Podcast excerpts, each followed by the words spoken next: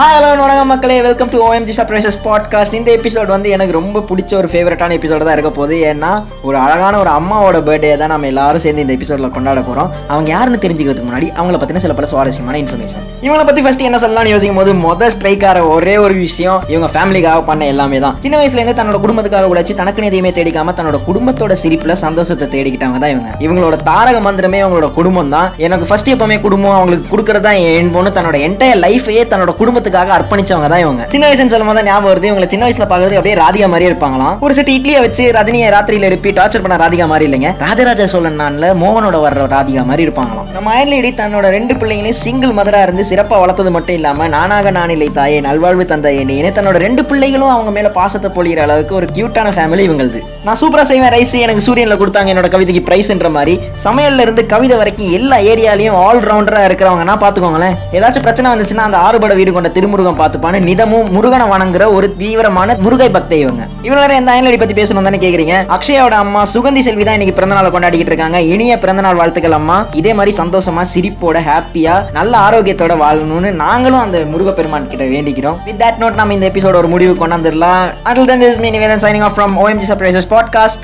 bye